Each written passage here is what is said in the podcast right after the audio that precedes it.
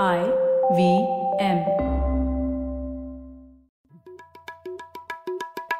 भाई हम हिंदुस्तानियों को बतियाना बड़ा पसंद है। बंगाली में अड्डा, उड़िया में खोटी, कन्नड़ा में हरटे और हिंदी में पुलियाबाजी। इस कला के लिए हमारी हर भाषा में एक शब्द है। तो प्रणय और मैं तो अक्सर मिलकर पुलियाबाजी करते ही रहते हैं। हमने सोचा कि आपको भी इसमें शामिल कर लिया जाए। तो आइए प्रणय और सौरभ के साथ करते हैं पुलियाबाजी। हेलो सौरभ, कैसे हैं आप? बस प्रणय बढ़िया, तुम बताओ। सौरभ, आप तो एक आईटी कंपनी चलाते थे पहले और अब तो आपकी खुद की स्टार्टअप है, तो आप अपने एम्प्लॉइज को पेंशन देते हैं? पेंशन देना तो जरूरी है, मतलब मैं नहीं देता हूँ, ये हमारा स्टैट्यूटरी ऑब्लिगेशन है। और एक बहुत छोटी कंपनी हो तो ऑप्शनल होता था, लेकिन हमने कभी वो ऑप्शनलिटी का फायदा उठाया नहीं। You can always give it, तो हम हमेशा, तो आपको हमेशा there is company contribution and there is employ contribution, दोनों मिलाकर के कुछ जाता है बारह चौदह परसेंट टाइप्स कुछ होता है। हाँ। तो आपने देखा होगा कि अक्सर ये अखबार में खबरें आती हैं कि सरकार की जॉब है तो फिर इतने फलाना लाख लोगों ने अप्लाई कर दिया और पीएचडी लोगों ने भी अप्लाई किया, और अक्सर ऐसी खबरें आती है तो लोग पूछते हैं कि क्यों इतनी डिमांड है सरकारी जॉब की। तो दो आम तौर पे जवाब आते हैं, एक तो सरकार में जॉब आ गई तो फिर आपको निकाल नहीं सकते, और दूसरा उसके बाद अच्छी पेंशन मिलती है। ये सुना है क्या आपने? बिल्कुल बिल्कुल, मतलब कि भाई जिंदगी भर के लिए अब टेंशन खत्म। एक बार सरकारी नौकरी मिल गई तो उसके बाद एक आपकी पूरी उम्र की इनकम जो है वो पक्की है। हाँ, तो हाँ। इसी विषय पर चर्चा करनी थी मुझे, और मैं तो पेंशन थोड़ा मिलिट्री एंगल से देख रहा था क्योंकि ये वन रैंक वन पेंशन वगैरह के ऊपर थोड़ा बहुत लिखा है मैंने, तो मैं सोच रहा था कि ये पेंशन का जो मुद्दा है इसको ही थोड़ा विस्तार से समझते हैं, क्योंकि मुझे तो ज्यादा पता नहीं है, थोड़ा बहुत कंफ्यूजन है इसमें। तो आ, मैंने सोचा इसी के ऊपर हम लोग पुलियाबाजी करते हैं, और इसके लिए हमारे पास एक परफेक्ट गेस्ट है रेणुका साने। रेणुका इकोनॉमिस्ट है, N I P F P में कार्यरत हैं, और उन्होंने पेंशन के ऊपर बहुत कुछ लिखा है, बहुत कुछ एनालिसिस किया है, और उन्होंने जैसे शोध किया है ओ आर ओ पी वगैरह पे, उसकी क्या लागत है अक्सर में वो शायद आमतौर पर और किसी ने किया ही नहीं है, तो और मैंने और कोई एनालिसिस तो देखा ही नहीं है इंडिया में, तो इसीलिए हम लोगों ने सोचा उस पर रेणुका से ही बात करते हैं। तो रेणुका, स्वागत है आपका पुलियाबाजी में। Thank you very much. ठीक है, तो रेणुका एकदम शुरुआत से शुरू करते हैं हम तो हमेशा। तो सबसे पहले तो ये पेंशन जो है, ये जो कॉन्सेप्ट संकल्पना है, ये शुरू कहाँ से हुई थी? हमेशा से तो पेंशन नहीं थी, हम लोग तो नहीं सुनते थे कि मतलब ऐसे आ, कि राजा राजे रजवाड़े तो पेंशन नहीं देते होंगे शायद, तो आ, इस संकल्पना की शुरुआत कहाँ से हुई? हम मैंने पढ़ा था कि बिस्मार्क ने जर्मनी में शुरू की थी, ये क्या ठीक है आ, इस कहना ये? हाँ, रफली ठीक है, बट ये पेंशन का जो कॉन्सेप्ट है, यू नो, आपने मिलिट्री पेंशन से शुरुआत की, तो पहले मतलब एटलीस्ट जो मैंने पढ़ा है कि थर्टीन बी सी में सीजर ऑगस्टस ने अपने सोल्जर्स को एक कोट अनकोट पेंशन दी थी, क्योंकि वो चाहते थे कि यू नो वही सोल्जर्स उनके खिलाफ ना फिर से लड़ उठे। अच्छा। तो in some ways you know उनको बाय आउट करने के लिए उन्होंने एक ऐसे पैकेज दिया था, जब सैलरी वो थर्टीन टाइम्स नॉर्मल सैलरी थी जो अभी सोल्जर्स uh, थे। फिर रफली fifteen ninety two ninety three में भी इंग्लैंड में जो सोल्जर्स घायल हुए वॉर uh, में फॉर एग्जाम्पल, उनको ऐसे एक पैकेज दिया जाता था, या उनकी विडोज को पैकेज दिया जाता था। अगेन एक तरह से एक इंसेंटिव है कि यू you नो know, आप हमारे लिए लड़े। तो जनरल पॉपुलेशन के लिए ये पहले नहीं था, और जनरल पॉपुलेशन के लिए आप बिल्कुल सही कह रहे थे कि बिस्मार्क ने एक ओल्ड एज पेंशन स्कीम बनाई थी जहां पे सारे लोगों को पेंशन मिल रही थी। सो दैट वाज इसेंशियली, ये पहली बार था कि वर्कर्स को पेंशन मिल रही थी। सो so, ये इन सम सेंस अगर आप जनरल पॉपुलेशन या वर्कर्स पेंशन देखें, जो मिलिट्री पेंशन नहीं है, वो बिस्मार्क से ही आ, आई थी। आ, उसके बाद तो मैंने सुना है कि बिस्मार्क ने ये इसलिए शुरू की थी क्योंकि उन, वो चाहते थे कि लोग रिटायर हो जाए और यंग लोग आए। ऐसा सही है क्या? काफी सारी कहानियां हैं कि ये क्यों शुरू की गई थी, बट एक एक रीजन डेफिनेटली ये है कि आप यू नो नए लोगों को लाना चाहे तो आप, लेकिन उन्होंने जो एलिजिबिलिटी एज रखी थी वो सत्तर साल की थी, तो यू नो उस जमाने में सत्तर काफी ज्यादा उम्र थी। आई मीन रिलेटिव टू अगर आप फिफ्टी एट और सिक्सटी भी देखें आज जो इंडिया में रिटायरमेंट एज है वो बहुत ही कम है relative to seventy at the time of Bismarck. Uh, mm. So it was not, मतलब just कि आप uh, बोलो, I mean, कितनी life expectancy होगी beyond seventy? eighteen sixty, eighteen seventy की बात है basically. Exactly. तो you know ऐसे नहीं था कि it was only for that.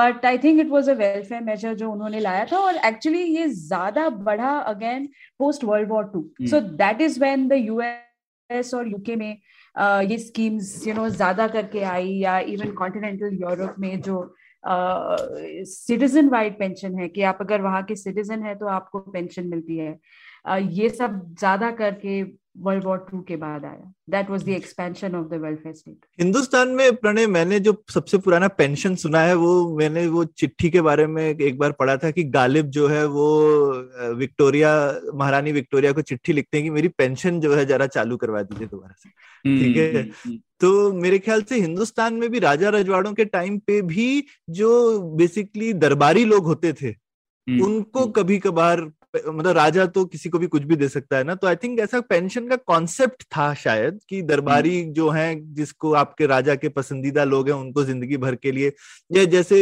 काफी लोगों को वो नहीं दी जाती थी कि भाई आपको इतनी जमीन दे दी ताकि आपको इनकम मिलती रहे, तो एक कोई कॉन्सेप्ट था लेकिन वो एज लिंक्ड वगैरह शायद नहीं था। पर हाँ, और आई थिंक वो सिस्टमैटिक नहीं था, तो जब आप हाँ, यू नो अगर राजा को पसंद आ गए तो उन्होंने तो दे दिया, दे दिया कुछ। आ, ये बात अलग होती है एज अपोज टू एक लॉ लाना या स्टैट्यूट लाना और कहना कि यू नो आइदर सबको मिलती है या फिर आप तीन चार पांच कंडीशन सेटिस्फाई करते हो तो आपको मिलती है, तो वहां पे वो डिस्क्रेशन जो है वो खत्म हो जाता है। As far as I know कि एक royal commission on civil establishment था जो अठारह सौ इक्यासी में बना था, अच्छा, तो इन ब्रिटिश इंडिया, और उन्होंने पहला अवार्ड दिया गवर्नमेंट एम्प्लॉइज को, और फिर government of India act nineteen nineteen, nineteen thirty five में भी कुछ बदलाव किए, और पोस्ट इंडिपेंडेंस इज व्हेन हमने ईपीएफओ बनाया। Uh, और आज जो आप यू नो सौरभ आप बात कर रहे थे पहले कि एक कोई यू नो मैंडेटरी स्कीम होती है uh, बड़ी कंपनियों के लिए, सो मोस्ट लाइकली वो आप ईपीएफ की ही बात कर रहे थे। हाँ बिल्कुल, बड़ी मतलब बीस एम्प्लॉई से ज्यादा, ऐसा कोई बहुत बड़ी थी नहीं। तो पर आप, अब हम लोगों ने काफी चीजों की बात की, जैसे सौरभ ने बोला कि जमीन दे देते थे, आपने रेणुका बोला कि इंसेंटिव्स देते थे, तो ये पेंशन जो संकल्पना है उसका कोई स्पेसिफिक मतलब है क्या कि मतलब आ, आ, एक आप रिटायर होने के बाद आपको हर महीने जो पे आउट हो उसी को ही पेंशन कहते हैं, कि आपको लमसम कुछ दे दे रिटायरमेंट के बाद उसको भी पेंशन कहा जा सकता है? तो दो तरह के कोड एंड पेंशन होते हैं, मतलब बेसिकली पेंशन ये चीज है जो आपका पोस्ट रिटायरमेंट, और रिटायरमेंट ये कॉन्सेप्ट भी तो नया कॉन्सेप्ट है, राइट, कि आप एक एज के बाद काम नहीं करोगे क्योंकि कहीं लिखा है कि आप काम नहीं करोगे, बिकॉज ट्रेडिशनली अगर आप से खेती कर रहे हो तो जब तक आप कर सकते हो आप काम कर लोगे, या आप रिक्शा चला रहे हो, या आप टेलर हो, या आप राइटर हो, जो भी हो, यू नो ये जो कॉन्सेप्ट है रिटायरमेंट का वो भी पेंशंस के कारण ही इन अ सेंस आया है। अदरवाइज अगर आप आज भी इंडिया में इनफॉर्मल सेक्टर में देखें तो रिटायरमेंट का क्या मतलब है, बिल्कुल आप जब चाहे बंद कर दो, जब होता नहीं है काम बंद कर दो, या इतना पैसा हो गया पैसे की जरूरत नहीं है काम बंद कर दो। So you know in that sense retirement is also a concept जो sort of new age concept है, Uh, कि हम साठ साल के हो गए कि अब हम ऑफिशियली काम uh, नहीं करेंगे, बट अब वो कॉन्सेप्ट आ गया है। तो उसमें दो तरह की पेंशन्स होती है। बेसिकली क्या करना है कि अगर आप काम नहीं कर रहे हो तो आपको इनकम नहीं मिल रही है, और आपको इनकम नहीं मिल रही है तो आपको कुछ तो पैसा चाहिए जीने के लिए, और uh, Uh, ये दो तरह के हो सकते हैं कि एक जो है वो प्रोविडेंट फंड कहते हैं हम उसको, इसमें बेसिकली आपके रिटायरमेंट डेट पे जो भी आपकी पूंजी जमा हुई है, जिस फंड में आप पैसे डालते थे या आपके एम्प्लॉयर पैसे डालते थे, वो आपको मिल जाती है, और फिर आप उसका जो करना है करें। आप एक दिन में उससे घर खरीद ले, आप उसको क्रूज पर जाके वेकेशन कर ले, और फिर दस दिन के बाद आपके पास कुछ नहीं होगा, तो बस हमारा कोई लेना देना नहीं है। या फिर आप उसको धीरे धीरे धीरे यूज करते रहे, जब तक आप जिंदा रहे और शायद अपने बच्चों के लिए भी कुछ छोड़ जाए, उसको हम प्रोविडेंट फंड कहते हैं कि आप एक फंड में कंट्रीब्यूट करें जब तक आपकी नौकरी हो, जब तक आपकी कमाई हो, और at the time of retirement आपको वो पूंजी वापस मिल जाए। और दूसरा है पेंशंस, वेयर यू नो जिस दिन आप रिटायर होते हो उस दिन हर महीने या हर तीन महीने जो भी आपकी स्कीम है uh, उसके मुताबिक आपको कुछ ना कुछ पैसा मिलता जाता है ताकि हर महीने तनख्वाह की तरह आपको एक पेंशन मिलती रहे। दिस डिफरेंस और द क्वेश्चन रियली इज कि ये फाइनेंस कैसे होती है। uh, hmm. इसमें जो आपको पैसा मिल रहा है पोस्ट रिटायरमेंट, वो किसका पैसा है? इधर वो आप ही का पैसा है जो आपने आपके यंग एज में किसी फंड में डाला था और आपको अब वापस मिल रहा है, या फिर वो सरकार आपको दे रही है, मतलब सारे टैक्स पेयर से पैसा लेके वो आपको पैसा दे रही है। तो इसमें मतलब एक defined contribution, defined benefit pension होती है। कंट्रीब्यूशन मतलब आपका कंट्रीब्यूशन तय है, हर महीने आप दस परसेंट, बीस परसेंट जो भी रेट है वो एक फंड में डालोगे, फिर आपको जो मिलेगा वो मिलेगा, उसका मुझे कोई भरोसा नहीं, राइट right? या डिफाइंड बेनिफिट होता है कि आप कुछ भी डालो अभी या ना भी डालो, लेकिन आपको इस इस फॉर्मूला के तहत आपको एक पेंशन मिलेगी। इसको हम डिफाइंड बेनिफिट पेंशन कहते हैं। तो एक यू you नो know, ये डिफरेंस है फंड और पेंशन में, बट ये सारा कुछ एक अम्ब्रेला वर्ड पेंशन के अंदर ही आता है। तो एक हो गया कि बेसिकली आपकी पेंशन फिक्स हो गई, और दूसरा हो गया कि आपका कंट्रीब्यूशन फिक्स हो गया। That's फिर right. आपके कंट्रीब्यूशन से जो भी मिलेगा मिलेगा, लेकिन एक अगर आपकी पेंशन फिक्स कर दी तो फिर तो आपने चाहे चाहे आपने डाला चाहे किसी और ने डाला, आपको उतनी पेंशन मिलनी ही है, मिलेगी ही। हाँ, और ये अलग अलग फाइनेंसिंग मैकेनिज्म्स होते हैं। कभी कभी आपके खुद के कंट्रीब्यूशन से ही, मतलब हम कहते हैं कि हम आपसे इतना कंट्रीब्यूशन लेंगे और आपको इतनी पेंशन देंगे, और अगर शॉर्टफॉल हुई तो फिर वो किसी और को शॉर्टफॉल भरनी पड़ेगी। वेयर एज डीसी स्कीम्स में वो आपसे हम कंट्रीब्यूशन लेते हैं और उसके बाद जो मिले सो मिले। तो इसका जो रिस्क है ये आपके ऊपर है कि यू नो मार्केट रिस्क जिसे हम कहते हैं कि अगर मैंने आपसे हर हर महीने दस परसेंट लिया तो आपको कितना इंटरेस्ट रेट मिल रहा है उसके ऊपर। कभी कभी वो भी गारंटीड होता है, जैसे ईपीएफओ में वो गारंटी करके बोलते हैं आठ परसेंट नौ परसेंट जो भी डिक्लेयर करते हैं। बट कुछ स्कीम्स में जो मिलेगा सो मिलेगा, जैसे मार्केट होगा वैसे आपको उस साल इंटरेस्ट रेट मिलेगा। सो ये भी वेरिएबल होता है। तो you know basically there is DC and DB, then how it's financed, ये आपके कंट्रीब्यूशन से फाइनेंस्ड है या टैक्स पेयर से फाइनेंस्ड है या मिक्सचर है, और इसका जो इंटरेस्ट रेट है वो वो गारंटीड है या वो नॉन गारंटीड है। सो ये सब कॉम्बिनेशंस होती हैं, और उससे फिर एक यू नो जो भी कॉम्बिनेशन लेके आप स्कीम जिस भी कंट्री में हो आप आपको वैसी स्कीम मिलेगी। या जैसे इंडिया में कभी कभी इवन इन्फ्लेशन लिंक्ड भी हो जाती है, काफी बार इन्फ्लेशन सिविल सर्वेंट्स के लिए इन्फ्लेशन लिंक्ड होती है, मिलिट्री के लिए तो हमने कर ही दी है। बट अगर आप ईपीएफओ देखो तो आपको जो पीएफ है उसमें कोई डायरेक्ट इन्फ्लेशन लिंक नहीं है, क्योंकि जो फंड है वो आपको एट रिटायरमेंट मिल जाएगा। अच्छा। और दैट uh, वो ही मेन है, मतलब एक छोटी सी पेंशन भी मिलती है लेकिन वो काफी छोटी होती है। So the main thing in the EPF is the provident fund. Got it. सही। तो जहां तक मुझे समझ में आया, ये जो भी हम लोग पीएफ, पीपीएफ, ईपीएफ कहते हैं, ये सब डायरेक्ट कंट्रीब्यूशन एक स्कीम ही है, क्योंकि हम लोग खुद डिपॉजिट कर रहे हैं और बाद में जैसा हम लोगों ने सेव किया है उसके तहत अलग अलग इंटरेस्ट रेट पे, अलग अलग रूल्स के तहत हमें पैसे मिल रहे हैं। जबकि कुछ जो पेंशन्स होती हैं वो डायरेक्ट कंट्रीब्यूशन भी हो सकती है और डायरेक्ट बेनिफिट भी हो सकती है, जैसे कि ओआरओपी है वो डायरेक्ट बेनिफिट स्कीम है, और और नेशनल पेंशन स्कीम है वो, सॉरी एनपीएस भी डीसी है, क्योंकि आप उसमें ट्वेंटी परसेंट, एक्चुअली अभी ट्वेंटी फोर परसेंट हो गया है, आप कंट्रीब्यूट करते हो, और एनपीएस में एट द एंड आपको सिक्सटी परसेंट जो आप, आपकी जो भी अक्यूमुलेशन या पूंजी बनेगी उसमें से सिक्सटी परसेंट आप लमसम निकाल सकते हो पीएफ की तरह, और जो फोर्टी परसेंट है उससे आपको एक अन्यूइटी खरीदनी पड़ेगी।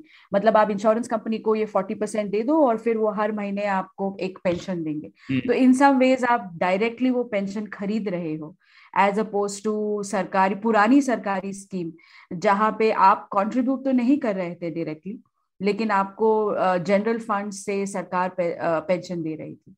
मतलब आपके टैक्स और बाकी लोगों के टैक्स के पैसों से आपको पेंशन मिल रही थी। ठीक है रेणुका, ये बताइए, जो सुनने में ऐसा लगता है और ये मेरे को कई बार नॉर्मली भी लगता रहा है, एज ए एम्प्लॉय भी मैंने काम किया या मैं अपने कंपनी में भी बाकी लोगों से बात करता हूँ कि जैसे जबरदस्ती की सेविंग सरकार करा रही है हमसे। ठीक है, मतलब एक तरह से उन्होंने आप मेरे को उन्होंने बोल दिया है कि देखो भाई तुम इतना कमाते हो और तुमको जो है चौबीस परसेंट अपनी सैलरी का डालना पड़ेगा अपने बुढ़ापे के लिए। मेरी मर्जी मैं डालू कि नहीं डालू, तुम कौन होते हो मुझे बताने वाले? That is true. So pension is essentially very paternalistic where you know आपको सरकार कह रही है कि आ, मुझे बिल्कुल भरोसा है कि आप दूर की नहीं सोचोगे और इसीलिए मैं फोर्स कर रहा हूँ आपको आ, सोचने के लिए। So in that sense you are right, it's very paternalistic, but the experience has been that लोग नहीं सोचते हैं दूर की और uh, फिर वो यू you नो know, अपने आप को साठ पैंसठ में उनको लगता है कि अब कुछ भी बचा नहीं। और उससे क्या होता है कि उसे एक तरह से एक्सटर्नैलिटी होती है दूसरों पर, क्योंकि अगर आपको आप यंग एज में पुअर नहीं थे और आपने सेविंग नहीं की तो आप ओल्ड एज पॉवर्टी में आप you know old age poverty होती है और उस वक्त फिर नौकरी करना भी मुश्किल हो जाता है कि अगर आपकी हेल्थ खराब हो, कभी कभी टेक्नोलॉजिकल ऑब्सोलेंस हो जाता है कि आप यू you नो know, एक एक जनरेशन से थे आप, अब अब नौकरी मिलना जब पैंसठ सत्तर हो गए हो तो नौकरी मिलना थोड़ा मुश्किल हो जाता है, स्किल्स अपग्रेडेशन मुश्किल हो जाता है। तो एट दैट पॉइंट सरकार ये नहीं चाहती कि आप बेसिकली uh, रास्ते पे आ जाए। सो so, इसीलिए uh, ये फोर्सेबल सेविंग है जहाँ पे आप uh, लोगों को फोर्स कर रहे हो। अभी you know one thing you to remember here is that in traditional societies uh, आप joint family में रहते थे तो hmm. अगर भी आपने सेव नहीं किया तो आपके बहुत सारे बच्चे थे और बच्चे uh, ले आते थे, मतलब आपको hmm. सड़क पर आने की जरूरत hmm. uh, नहीं पड़ती थी। बट अब अब ये भी चेंज हो रहा है कि अब uh, लोगों के एक तो बच्चे भी कम हैं और uh, ये जो डिपेंडेंस था वो भी कम हो रहा है। So in that sense that force saving और भी जरूरी हो जाता है। नहीं, ये तो मतलब लोग मॉडर्निटी को देते हैं, लेकिन बुद्ध के टाइम की जातक कथा है ना, जिसमें वो जाता है अपने बाप की कब्र खोदने, तो फिर उसका बेटा कहता है मैं पहले ही कब्र खोद देता हूँ, तुम्हारे को वेट नहीं कराऊंगा बाद में। तो ढाई हजार साल पुरानी कहानी है कि उसको लगता है ये हिंदुस्तान yes. की तो ये ह्यूमन बीइंग हाँ तो, तो ये तो मेरे ख्याल से ठीक बात है। मेरे ख्याल से हिंदुस्तान में बीच में, और ये हिंदुस्तान में काफी कष्ट वाली चीज है, मतलब बीच में कोर्ट वोर्ट ने भी कहा है कि जब मतलब आप अपने आपको एल्डरली का ध्यान रखना पड़ेगा, ये लीगल ऑब्लिगेशन है, ये सब आता रहता है बीच बीच में। तो शायद तो ये आपको लगता है ये मतलब सरकार हम पे थोप रही है, लेकिन ये लाइक थोपना अच्छा है, ऐसा ऐसा है क्या Renuka? I mean, you know, in some sense, uh, it's a tough question because uh, there's a part of me that uh, जिसको अच्छा नहीं लगता कि सरकार हमारी लाइफ में इंटरफियर करे, but the pensions researcher in me says कि इसके फायदे हैं। फायदे हैं। So the question is, you know, आप balance कैसे strike करोगे? Uh, so on the one hand, uh, forced saving is useful, uh, but on the other hand, within that आप लोगों को कितनी flexibility दे सकते हो कि uh, जहाँ सेव करें वहाँ वो कर सके। और you know एक और चीज है कि um, the the question is मैं आपको force कर सकती हूँ कि आप चौबीस परसेंट बीस परसेंट जो भी number आप निकालो सेव करो। The question is कहाँ सेव करो? तो मतलब सरकार ये कह रही है कि आप सेव भी करो और सेव बस ये चार इंस्ट्रूमेंट्स में करो। करेक्ट, आप गोल्ड में नहीं सेव कर सकते, आप ये चौबीस परसेंट मार्केट में नहीं डाल सकते, आपको ये चार जो चीजें मैंने या आई मीन ईपीएफ में तो वो भी चॉइस नहीं है, आपको बस मुझे ही पैसे देने हैं, मैं ईपीएफओ हूँ और जो उसका मैं कर सकता हूँ मैं वो करूंगा। Right, so I think that ये जो एक्सट्रीम हो जाता है जहाँ पे हम पैसे कंपल्सरी सेविंग भी करते हैं और उसमें चॉइस भी नहीं देते हैं कि आप सेव कहाँ कर सको, आई थिंक ये थोड़ा प्रॉब्लमेटिक है। उसमें हम अगर थोड़ा चॉइस दे दे uh, तो थोड़ा ज्यादा बेहतर रहेगा। ऑफ कोर्स उसकी डाउनसाइड ये है कि बिहेवियरल फाइनेंस में हम पढ़ चुके हैं, हम एक्सपीरियंस कर चुके हैं कि आ, लोगों को नहीं पता लगता कि सेविंग कहाँ हाँ, करनी, लोग तो रिस्क ज्यादा लेंगे हाँ। उसके अलग कॉम्प्लिकेशन। और, और अपना और अपना ईपीएफओ इतना बुरा भी नहीं है ना, आठ नौ के करीब परसेंट देता है। ऐसे देखें तो कहीं भी अगर ज्यादा मिलता है तो वो रिस्क के साथ ही मिलेगा। इतने इतने कम रिस्क में इन गारंटीड रिटर्न, इतना अच्छा परसेंटेज और कहाँ मिलेगा लाइफ में। दैट इज ट्रू, बट इसके ये आपके लिए अच्छा है, बट इसके अलग ही यू नो फिस्कल कॉस्ट है। हम लोग पैक पे भी तो कर रहे हैं उसको। हाँ, और ये फाइनेंशियल एक तरह से फाइनेंशियल रिप्रेशन है कि आप you know EPFO compulsorily government securities में इन्वेस्ट करता है और इससे गवर्नमेंट को चीप फंड्स मिलते हैं और इन यू नो उससे there is a problem on the interest rates overall in the market. So अगर अब इन द क्वेश्चन इज किसी भी चीज को आप किसके नजरिए से देख रहे हो ना। अगर मेरे नजरिए से एज अ कस्टमर देख रहे हो तो ठीक है, साढ़े आठ परसेंट आपको फिक्स uh, डिपॉजिट में तो नहीं मिलेगा, इंश्योरेंस स्कीम्स में भी नहीं मिलेगा, तो बचता है सिर्फ गोल्ड uh, या निफ्टी। तो ठीक है, मतलब यू नो इट्स इट्स हाँ बहुत बहुत बढ़िया है। और टैक्स फ्री और tax free that's right. So PPF is also tax free. तो ये इफेक्टिव इफेक्टिव हाँ पर इफेक्टिव रेट कुछ बारह परसेंट टाइप हो गया टैक्स फ्री अगर देख रहे हैं तो ना। टैक्स फ्री बट आप अगर उसमें इन्फ्लेशन डाल दोगे तो रियल रिटर्न आपका कम होगा। Uh, मतलब नहीं, पर बाकी इंस्ट्रूमेंट भी तो इन्फ्लेशन के साथ ही इतना दे रहे हैं ना, कौन सा कोई ज्यादा ही। That's not true. अगर आप इक्विटी देखोगे तो equity is more adjusted to inflation, whereas आप ऐसे fixed deposit type debt instruments देखोगे तो वहां पे यू नो इन्फ्लेशन का ज्यादा असर होता है। But but you are right कि अगर आप सिर्फ फिक्स डिपॉजिट और पीपीएफ और ईपीएफ को कंपेयर कर रहे हो तो सारा एक ही है, मतलब इन्फ्लेशन का इफेक्ट तीनों पर एक ही है एक ही है, है ना? तो उस हिसाब से मतलब ऐसे गारंटीड थिंग तो बुरा नहीं है, मतलब कि मार्केट में ठीक है पैसा ज्यादा मिलता है पर रिस्क के साथ है। That is true. So the question is हाँ आपके लिए बुरा नहीं है कि आपको गारंटी मिल रही है, बट गारंटी की भी एक कॉस्ट होती है। हाँ जी, बिल्कुल, और यू नो ये कोई भी गारंटी फ्री में नहीं मिलती है, कोई ना कोई इसका कॉस्ट भर रहा है और शायद आप ही भर रहे हो क्योंकि टैक्स पे होते हैं। इसके इम्प्लीकेशंस यू नो जो दिखते नहीं है, you know these are unseen things, but ultimately ये सारी गारंटी का कॉस्ट हम ही पे कर रहे हैं। हाँ सौरभ, अब हम लोग एक सौ पाँच रुपए का पेट्रोल भराया मैंने अभी, वो मिलेगा मेरे को कई सालों बाद, कई सालों बाद किसी की पेंशन में जो जा रहा है। हाँ। तो लेकिन अभी हमको पता है, आई मीन फाइनेंसिंग में ये सब हमको दिखता है क्या रेणुका? आपको पता है क्या कि जैसे ईपीएफओ में कितना पेंशन जो है वो फंड के खुद के जनरेशन से जाता है और कितना सरकार को अपनी प्रॉमिस की वजह से ऊपर से भरना पड़ता है? तो अगर आप पीएफ को अभी देखो तो I don't think that there is a shortfall, at least from what we see. Okay, तो ईपीएफ में दो तरह के चीजें हैं ना, एक तो है प्रोविडेंट फंड और एक है pension. Now provident fund is जहां आप पैसा डालते हो, वो पैसा सरकार या ईपीएफओ इन्वेस्ट करती है और वो उससे उस उस इन्वेस्टमेंट पे रिटर्न आते हैं और वो एक एट परसेंट या जो भी उस साल का Instantly वो पहले डिक्लेयर करते हैं, but you know let's not get into that. They declare some interest rate and फिर आपका वो अकाउंट बढ़ता रहता है और आप उसको निकालोगे जब आपका रिटायरमेंट होगा। आई थिंक ये रीजनेबली वेल फंडेड है, इसमें एटलीस्ट कोई प्रॉब्लम्स नजर नहीं आती है। बट जो पेंशन स्कीम है जो uh, आपको डीबी पेंशन देती है, उसमें उसका जो एक्चुअल वैल्यूएशन है, उसका मतलब है कि यू नो आप अगर मैं आपको प्रॉमिस कर रही हूँ, लेट्स से मैं प्रॉमिस कर रही हूँ कि मैं आपको सौ रुपया दूंगी till the time you live, उसके लिए मेरे पास कोई एस्टिमेशन होना चाहिए कि आपकी लाइफ एक्सपेक्टेंसी क्या होगी, कितने साल मुझे भरना पड़ेगा। और जैसे लाइफ एक्सपेक्टेंसी बढ़ती जाती है वैसे यू नो वो अमाउंट ज्यादा लगती है, क्योंकि पहले मैंने सोचा था कि लोगों की लाइफ एक्सपेक्टेंसी एट सिक्सटी बीस साल है। ओके, बट अब वो यू नो अस्सी के बजाय पचासी हो गई है, वो नब्बे हो गई है, तो अब तीस साल आपको पेंशन भरनी पड़ती है।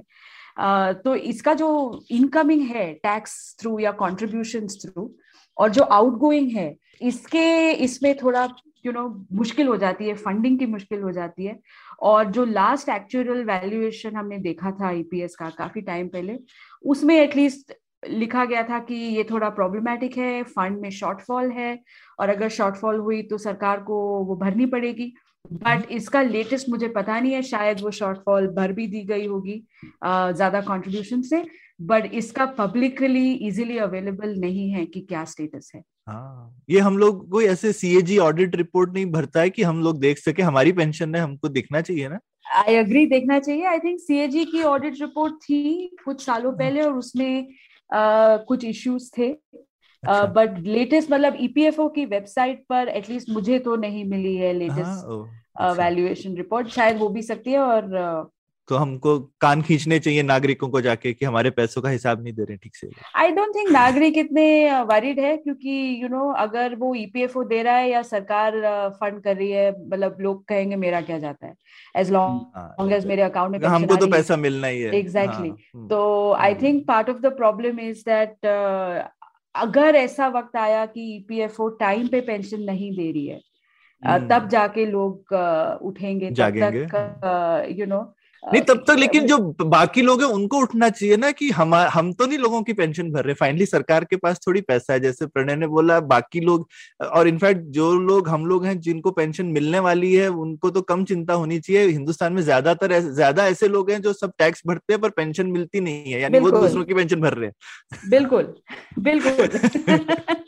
सो ये तो बिल्कुल जरूरी है ना, मतलब जो गरीब आदमी भी है जो एक माचिस खरीद के टैक्स भर रहा है उसको बोलना चाहिए कि यार ये मेरे टैक्स से किसी की पेंशन जाती है, ठीक है, तो मैं तुम्हारी टाइम पेंशन भर रहा हूँ। बिल्कुल सही, बिल्कुल सही है। बट ये इतना रियलाइजेशन इंडिया में नहीं है दैट अल्टीमेटली जो यू नो सरकार देती है इसका मतलब हम देते हैं। I don't think that it is widely as widely known as it should be. तो एक और सवाल था थोड़ा, एक और फिलोसॉफिकल तौर पर। आपने जैसे कहा कि एक एक्सटर्नैलिटी होती है कि लोग आगे बड़ी उम्र में कुछ काम नहीं कर पाएंगे, तो ये मैं समझना चाहता हूँ ये एक्सटर्नैलिटी किस तरीके से हो? ये तो एक प्राइवेट लॉस हुआ ना, तो क्योंकि आप जैसे कहती हैं कि मार्केट फेलियर हो तभी सरकार को इंटरवीन करना चाहिए, पर यहाँ पे कौन सा मार्केट फेलियर है, ये एक्सटर्नैलिटी क्यों है? अगर मैं मैंने साठ की उम्र में ढंग से इन्वेस्ट नहीं किया और इसीलिए मेरी हालत बुरी है, तो ये दूसरे के ऊपर कैसे फर्क डालती है? पार्टली बिकॉज जब आपकी हालत खराब हो जाएगी तब मोस्ट ऑफ द टाइम्स सरकार को कुछ ना कुछ करना पड़ेगा। सो एट दैट टाइम सरकार, आसान नहीं है कहना कि आप जाओ मरो, मोस्ट सोसाइटीज में ऐसे नहीं होता है। So you know in anticipation कि अगर आप ठीक नहीं रहे पोस्ट सिक्सटी तो इसका इम्प्लीकेशन करंट टैक्स पेयर पे आएगा, क्योंकि फिर हमें कोई ना कोई वेलफेयर बेनिफिट, कैश ट्रांसफर कुछ देना पड़ेगा। तो you know in that sense it is an externality. The other thing जो एक्सटर्नैलिटी है वो है कि there is in some sense information asymmetry, कि आपको पता नहीं है फॉर एग्जाम्पल कि आपकी लाइफ एक्सपेक्टेंसी क्या होगी। अगर आपके पास ये इंफॉर्मेशन होती तो शायद आप uh, कुछ और करते, but most of us you know हम सोचते नहीं है इस बारे में, और सोचे भी तो uh, कोई अच्छा एस्टिमेट नहीं है कि हम कितने साल तक जिएंगे। एंड uh, वंस आप सेविंग करो भी यू you नो know, उसके बाद एक अलग टाइप की इंफॉर्मेशन एसिमेट्री है कि एंड uh, वो पूरे ही फाइनेंस में इसका इश्यू है। It's not just about pensions, कि आपको जो सेल्स पर्सन पेंशन प्रोडक्ट बेच रहा है वो सही से बेच रहा है कि नहीं, उसमें कितना सही कितना झूठ, उसमें वो कह रहा है कि वो इतना इन्वेस्ट करेगा, इस चीज में इन्वेस्ट करेगा, बट सच सच में कर रहा है कि नहीं कर रहा है। तो ये जो इन्फॉर्मेशन एसिमेट्री की प्रॉब्लम है ये भी बहुत बड़ी है। और finally you know it's a in pensions specially you have to buy into the behavioural finance और behavioural economics literature, which is that uh, लोग अपनी you know लोगों को पता है सेविंग करनी चाहिए बट वो कर नहीं पाते। इट्स लाइक like, मेरे सामने एक समोसा है और मुझे पता है कि मैंने नहीं खाना है बट मैं अपने आप को रोक नहीं पाती हूँ। It's you know it's those behavioural Kings really where हम मायोपिक है, हमारे हम सेव नहीं कर सकते हैं और इसीलिए फिर हम वो नज कर रहे हैं लोगों को कि आप uh, सेव करें। बड़े एक रेणुका ने बड़ी अच्छी चीज मेरे को लगा बोली कि जो एक वो जो असिमेट्री वाली चीज वो ऐसे भी है कि एक तरह की रिस्क पूलिंग भी हो रही है ना प्रणय। हम लोगों को एक एक किसी भी एक इंसान को नहीं पता कि उसकी जिंदगी कितनी है, पर हम एज एन एवरेज बता सकते हैं कि सोसाइटी में कितनी होने वाली है। तो अगर हम पेंशन सब मिलके करें तो एक कलेक्टिव एक्शन प्रॉब्लम भी है, हर आदमी नहीं करेगा, लेकिन शायद सरकार मैंडेट कर रही है तो हम सबको करना पड़ रहा है। और ये फिर सबके लिए अच्छा है क्योंकि हर एक का रिस्क अलग अलग है, लेकिन हम पूल करके अपना सब लोग अपना रिस्क एवरेज आउट कर ले रहे हैं। That's true, but you know this is good when आप एक अन्यूटी प्रोडक्ट दे रहे हो, बिकॉज यू नो तब मैं सबका प्रीमियम अभी ले रही हूँ और आपको प्रॉमिस कर रही हूँ कि मैं आपको पेंशन दूंगी। Just the reverse of insurance. हम इंश्योरेंस में लोगों का प्रीमियम लेते हैं और वी नो कि कुछ ही लोग उसका मतलब मरेंगे और उसका यू नो उनकी फैमिली को वो इंश्योरेंस मिलेगा। सो एग्जैक्टली द बिल्कुल एकदम इंश्योरेंस जैसा है, but it's the opposite. Here the the risk is not of dying, the risk is of living long. Correct correct correct correct तो जब हम अन्यूटी, इसीलिए अगर आप एनपीएस भी देखो और वहां पे चालीस परसेंट अन्यूटाइजेशन कंपलसरी है, तो कंपलसरी अन्यूटाइजेशन का यही फायदा है कि सबकी रिस्क पूल हो जाती है। तो कोई कुछ लोग यू नो तीस साल जिएंगे, कुछ लोग दस साल जिएंगे, Uh, लेकिन जो दस साल जिएंगे वो तीस वालों को सब्सिडाइज कर रहे हैं इन अ वे।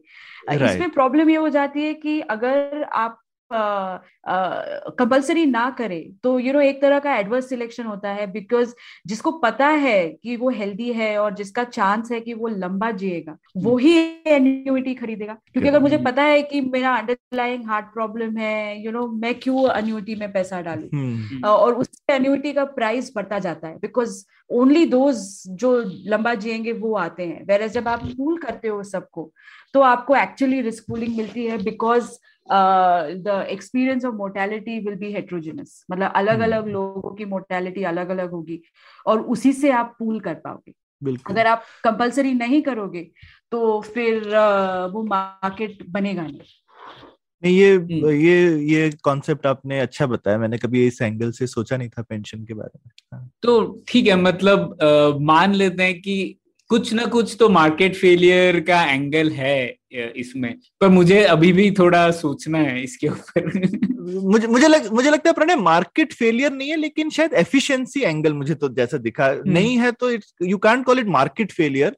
लेकिन सब जिसको मेरे को कलेक्टिव एक्शन प्रॉब्लम ज्यादा लग रहा है कि सब लोग मिलके करें अगर, और सरकार एक तरह से सबको कोएर्स कर रही है कि सब मिलके कर लो तो सबके लिए अच्छा है, लेकिन अगर नहीं करो तो उसको मार्केट फेलियर नहीं बोल सकते, एक तरीके का सोशल फेलियर निकलेगा बाद में।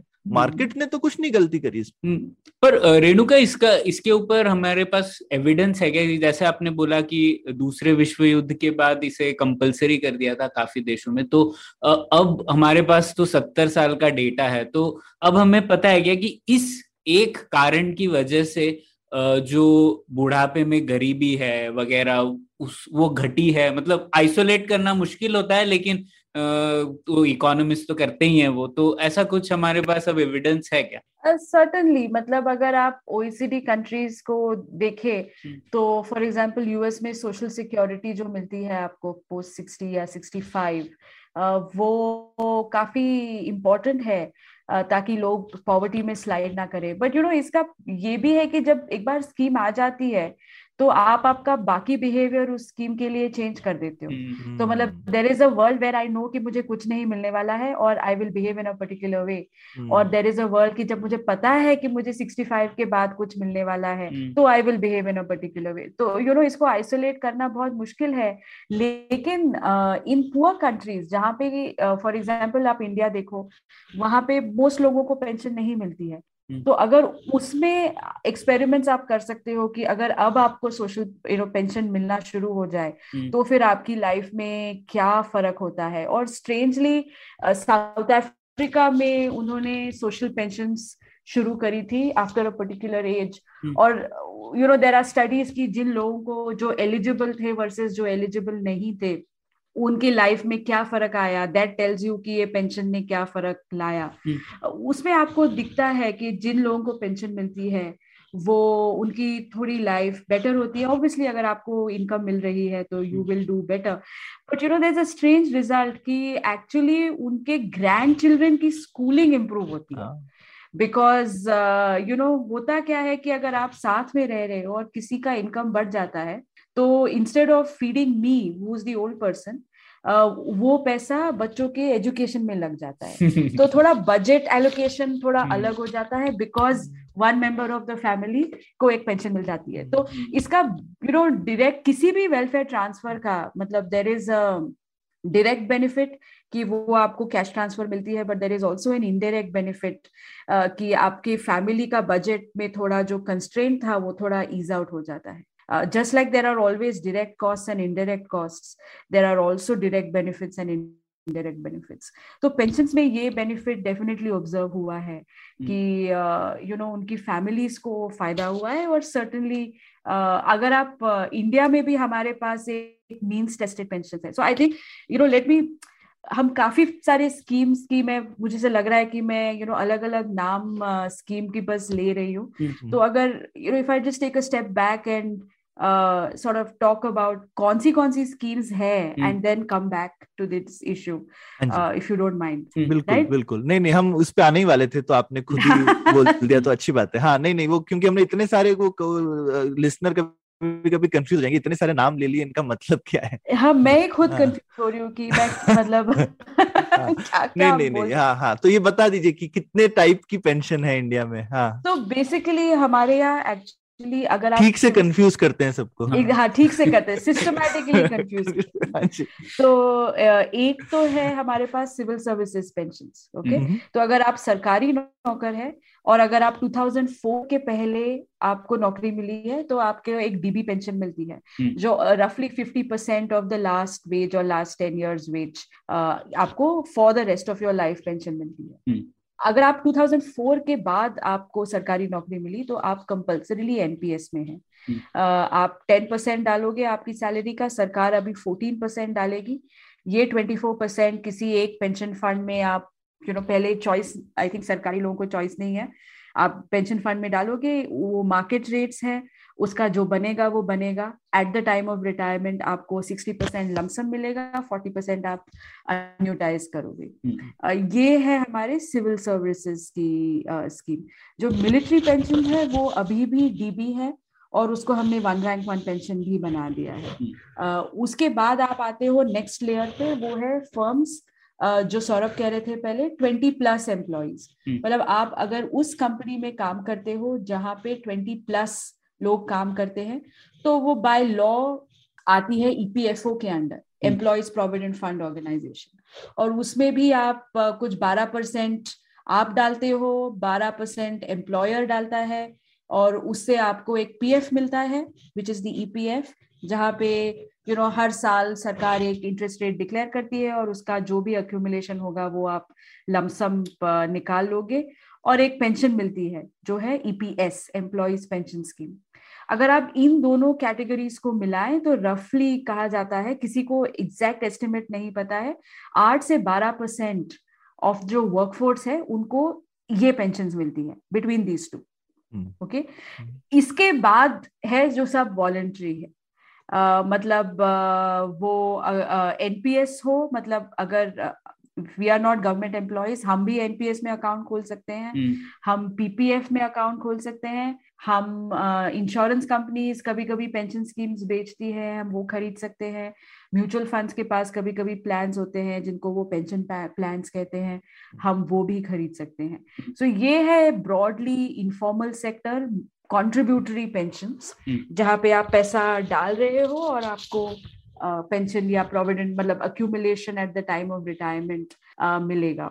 और फाइनली एक पेंशन है जो uh, हम जो कहते हैं वो मीन्स टेस्टेड पेंशन है। मीन्स टेस्टेड का मतलब कि अगर आपका इनकम या एसेट्स या जो भी यू you नो know, ये हो वो किसी थ्रेशोल्ड के नीचे हो तो आपको सरकार टैक्स फाइनेंस पेंशन देगी। नो क्वेश्चंस आस्क्ड, आप कुछ कंट्रीब्यूट नहीं कर रहे हो, बट अगर आप ओल्ड एज में पॉवर्टी में हो तो आपको एक, इसको सोशल पेंशंस कहते हैं या मीन्स टेस्टेड पेंशंस कहते हैं। ये है the Indira Gandhi national old age pension programme, I G N O A P S. ये एक कैश ट्रांसफर है फॉर ओल्ड पीपल और ये भी इंडिया में है। और इसमें आई थिंक सरकार, सेंट्रल गवर्नमेंट रफली two hundred rupees a month देती है और हर एक स्टेट इसको टॉप अप करती है। hmm. तो कुछ स्टेट पाँच सौ देते हैं, कुछ स्टेट हजार देते हैं। तो आपको दिखाना पड़ेगा कि आपका इनकम, आप बीपीएल हो फॉर एग्जांपल, आपका इनकम एक किसी लेवल के नीचे हो, हमारे यहाँ वो बीपीएल कार्ड होता है। और अगर आप उसके लिए क्वालिफाई कर गए तो आपको एक पेंशन मिलेगी एज दी ओल्ड पर्सन, ताकि आप यू you नो know, बिल्कुल आपको एटलीस्ट खाने के लिए कुछ पैसा हो। सो रफली ये नो ये लैंडस्केप है। और जो मैंने ईपीएफ कहा उसी के पैरेलल और भी तीन चार प्रोविडेंट फंड्स है, जैसे कि कोल माइनर्स के लिए अपना एक प्रोविडेंट फंड है, फिर आसाम टी प्लांटेशन के लिए अपना एक प्रोविडेंट फंड है। सो ऐसे अलग अलग प्रोविडेंट फंड है for different different occupations, but broadly अगर यू नो आप पेंशंस कहे तो ये हमारा लैंडस्केप है। काफी फ्रैगमेंटेड है क्योंकि कुछ चीजें मिनिस्ट्री के अंदर आती हैं, कुछ चीजों का अपना अपना एक्ट है, कुछ चीजें यू नो बिल्कुल ही एक लेबर मिनिस्ट्री के अंदर आती है, एक फाइनेंस मिनिस्टर के मिनिस्ट्री के अंदर आती है। तो it's a fragmented market, but रफली ये इतना पैसा की बात कर रहे हैं रेणुका हम, इतना पैसा इकट्ठा हो रहा है तो कुछ नंबर का अंदाजा दीजिए ना कि ये सब मिला करके रफली, ऐसा एग्जैक्ट नहीं पर मतलब। I'll have to look. I don't remember, but it's small. Our our pension assets are not very big because अगर आप just eighteen to twenty percent of the market uh, देखोगे तो it's not sorry eight to ten percent. Uh, तो अच्छा, वो ज्यादा okay, नहीं है okay, eight to ten percent of the so total. Our A U M under E P F is about eleven lakh crore, so that is the okay, asset okay. under management. Got it. हाँ, तो E P F eleven lakh crore, तो ये जैसे लोग बोलते हैं ना California का जो कैल्पर्स है दुनिया का सबसे बड़ा पेंशन फंड है, तो वो right. तो कुछ ऐसा ट्रिलियन डॉलर में है मेरे ख्याल से ऑलरेडी। या या बिल्कुल, तो as a percent of GDP also हमारा जो ये नंबर है वो काफी बहुत ही कम है, बहुत ही छोटा। और एनपीएस भी बहुत कम है बिकॉज एनपीएस में लार्जली सिर्फ सेंट्रल और स्टेट गवर्नमेंट एम्प्लॉइज है। अगर वॉलंटरी एनपीएस देखे तो उसमें ज्यादा लोगों ने पार्टिसिपेट नहीं किया है। एनपीएस मतलब पीएफआरडीए एक और स्कीम चलाती है called the Atal pension Yojana, but वो भी अभी मतलब दो हज़ार चौदह में ही शुरू की गई थी, तो उसके भी मतलब नंबर्स अभी कम है, but I think over time ये बढ़ेगा। वाह, ये तो अच्छे से अब समझ में आ गया कितने अलग अलग तरीके के चीजें हैं। तो इससे मुझे एक जुड़ा हुआ सवाल था जो है नेशनल पेंशन सिस्टम, राइट, कि नेशनल न्यू पेंशन स्कीम, दो अलग अलग नाम यूज करते हैं, पेंशन स्कीम नाउ, हाँ नेशनल पेंशन स्कीम, ठीक है। तो ये जो था ये आर्थिक सुधार बहुत ही आ, जब स्टूडेंट्स को मैं आ, बात करता हूँ पब्लिक पॉलिसी में तो अक्सर लोगों की ये धारणा होती है कि भारत में कोई भी सुधार एक आपदा के बिना नहीं हो सकता, एक क्राइसिस होनी चाहिए तभी कोई रिफॉर्म होता है, ये हमारे मन में गड़ गया है। लेकिन ये जो एनपीएस का सुधार था उसमें हम लोग पहले एक डायरेक्ट बेनिफिट स्कीम में थे, जैसा आपने कहा civil services scheme pension scheme था जिसमें आपको जो भी हो सरकार ने प्रॉमिस कर दिया है, सरकार की हालत कैसी भी हो आपको तो मिलना ही है, मिलना पेंशन, तो उसको सरकार ने सुधारा और ये एनपीएस Uh, में सब सिविल सर्विस एम्प्लॉइज को लाया और उन्होंने कहा कि आपको खुद कंट्रीब्यूट करना है आपकी पेंशन फंड बनाने के लिए। तो ये तो बहुत बड़ा रिफॉर्म है, बहुत प्रोटेस्ट होना चाहिए था इसके ऊपर, पर ये नहीं हुआ। तो ऐसा क्यों नहीं हुआ, क्या किया सरकार ने ठीक से कि जिसके जिससे कि ये रिफॉर्म हुआ और हमको पता भी नहीं है सरकार के बाहर लोगों को। और इसका मतलब बैकड्रॉप ये भी था ना कि आई मीन और यूरोप वगैरह में बाकी देशों में खूब लोगों सुनाई दे रहा था कि उनको कितनी प्रॉब्लम हो रही थी इस चीज की वजह से, क्योंकि उन्होंने पहले किया हुआ था शायद, राइट। तो आई थिंक एक अंदाजा सरकार को था कि हम प्रॉब्लम में घुसने वाले हैं। I agree. सो इसका बेसिकली नाइनटीन नाइंटी एट में वो I mean people figured that there was a fiscal crisis coming in the sense that हम बहुत पैसा खर्च कर रहे थे ऑन सेंट्रल गवर्नमेंट एम्प्लॉइज और they are a very small part of the population, और ये अनसस्टेनेबल था hmm. कि अगर हम ऐसे ही डीबी पेंशन देते रहे तो इससे फिस्कल के ऊपर uh, बहुत प्रॉब्लम होगी। hmm. uh, तब ये भी एक रियलाइजेशन था सरकार को उस वक्त, मतलब उन्होंने प्रोजेक्ट ओएसिस बनाया, there was a committee of people जो स्टडी कर रहे थे पेंशन uh, के ऊपर, और एक और उनका एक्चुअली ऑब्जेक्टिव था बिकॉज ये शुरुआत हुई ministry of social justice and empowerment से, it did not start with ministry of finance actually. ये social justice and empowerment at that time उन्होंने शुरू की थी, उन्होंने प्रोजेक्ट ओएसिस कमिटी बनाई थी, और ये प्रोजेक्ट ओएसिस रिपोर्ट जो थी वो सेंट्रल थी पेंशन रिफॉर्म लाने में। और उस वक्त उन का ये भी मानना था कि, और करेक्टली यू नो जो आज भी प्रॉब्लमेटिक है इन सम वेज, कि जो फॉर्मल पेंशन है वो बस अब रफली आठ से दस परसेंट या आठ से बारह परसेंट वर्कफोर्स को कवर करती है और बाकी सारे लोगों के पास कुछ नहीं है। तो यू नो इसके बारे में हम क्या कर सकते हैं, कैसे हम लोगों को किसी स्कीम के अंदर ला सकते हैं जहां पे हम उनसे फोर्स सेविंग कराए ताकि जब वो सिक्सटी प्लस या यू नो ओल्ड हो जाए उनके पास पैसा रहे। तो उस वक्त ये फिस्कल क्राइसिस, तो you know that's how NPS was born, कि उन्होंने कहा कि चलो हम एक ऐसी स्कीम बनाते हैं जहां सेंट्रल गवर्नमेंट और नॉन गवर्नमेंट एम्प्लॉइज सारे लोग उसका लाभ उठा सके। So what is really nice about the NPS is that you know वो साइलोड नहीं है, एटलीस्ट उसके डिजाइन में साइलोड नहीं थी कि अगर मैं गवर्नमेंट एम्प्लॉई हूँ मेरा तो अकाउंट बन ही रहा है, लेकिन आप गवर्नमेंट एम्प्लॉई नहीं है फिर भी आप अपना अकाउंट खोल सकते हैं और जो इंफ्रास्ट्रक्चर मैं as a government employee use कर रही हूँ आप वही इंफ्रास्ट्रक्चर यूज कर सकते हो। यू नो जनरली हम गवर्नमेंट के लिए उनकी स्कूल्स होती हैं, उनका सीजीएचएस होता है, उनका ऑल ऑफ दीज पर्क्स होते हैं जो नॉर्मल सिटीजन ऑफ इंडिया नहीं एक्सेस कर पाता, but NPS is one thing जो आप एक्सेस कर पाओगे। नाउ उसके काफी सारे रीजंस है कि वो ज्यादा पॉपुलर क्यों नहीं है, may be we'll talk about that later, but coming to this you know there was a fiscal issue और इसीलिए उन्होंने एनपीएस बनाई।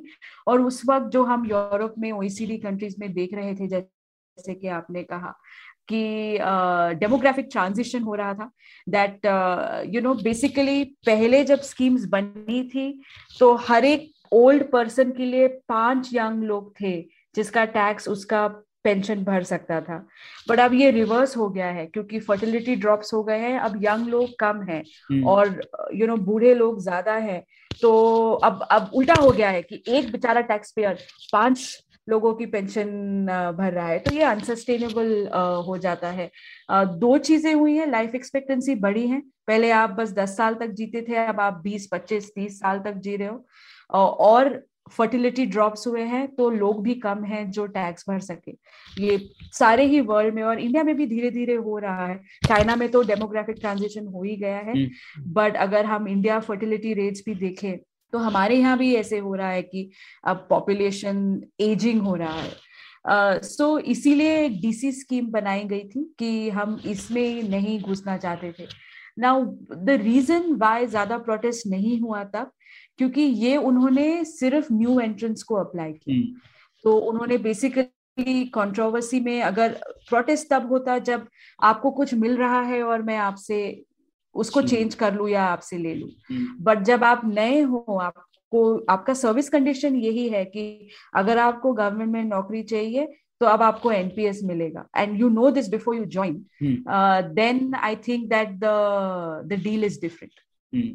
And I think part of the reason की प्रोटेस्ट नहीं हुआ इज बिकॉज जो पुराने लोग थे दो हज़ार चार से पहले जो रिक्रूट किए गए थे uh, उनको कोई इशू नहीं था, उन, उनकी पेंशन पुरानी जैसी थी वैसी ही रही। Uh, लेकिन अब प्रोटेस्ट हो रहे हैं as people are growing, I mean increasingly हम अखबार में पढ़ते हैं कि people are protesting against the NPS.